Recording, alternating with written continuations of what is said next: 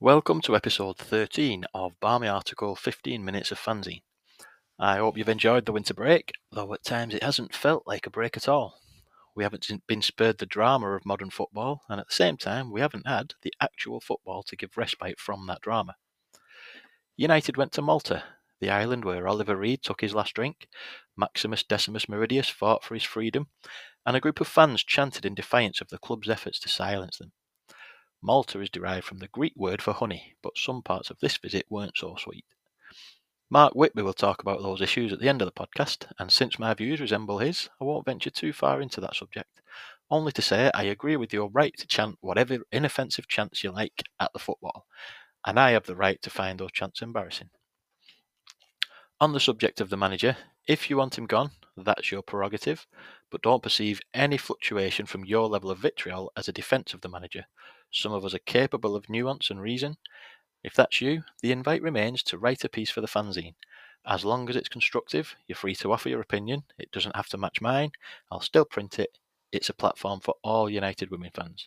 Please step forward. But more on Malta from Mark. I'm going to focus on issue 12 of the fanzine that is, now available and will be on sale this Sunday outside LSV it's been a while. October was the last one that was released, and it'll be good to get out and meet people face to face and have those little chats pre-game. It's also available online in the usual place. This issue is a biggie. The front cover was designed by Stanley Chow in his unmistakable style and displays his likeness of Aoife Mannion, due to the main feature being an interview with her. It was a privilege to be granted that access, and I'm sure you'll enjoy her insights in that six page interview. As the name suggests, though, it is a fanzine. And the other features include Mark, who you'll hear from shortly, talks about rotating opinions. Our other regular, Zoe Hodges, talks about the links with Roebuck and previous cross city transfers. Lady Kell recalls a visit to Paris in October. Oh, how long ago that feels now. Rita the Scarf makes her fanzine debut talking about diversity. Two readers, Andy and Daisy, give their opposing views on booing in the women's game and the back page is adorned with more artwork as Doodling Lou shares her sketch of Ella Toone in the classic United kit from 99. That's part of a series of drawings she's done, which are well worth a look. All that's left for me now is to wish you a pleasant weekend, with hopes that I'll see you on Sunday for a chat and a fanzine sale. And now over to Mark. I wasn't able to get to Malta for the game against PSV, but I understand something of a kerfuffle was generated when some United fans were asked to cease their anti Skinner chants. Some of them have written to the supporters club to protest about it, and they have a point, don't they? On the face of it, I agree that fans have a right to express their opinions whether I agree with those opinions or not, within reason. As I wasn't at the game in question, I can't comment on whether they overstepped the mark or not. What I can say is that some of the comments being hurled from the West Stand during the game against Liverpool were at least borderline unacceptable. Comments on Mark Skinner's alleged favouritism towards certain players, for instance, and possibly unsavoury reasons for that in some cases.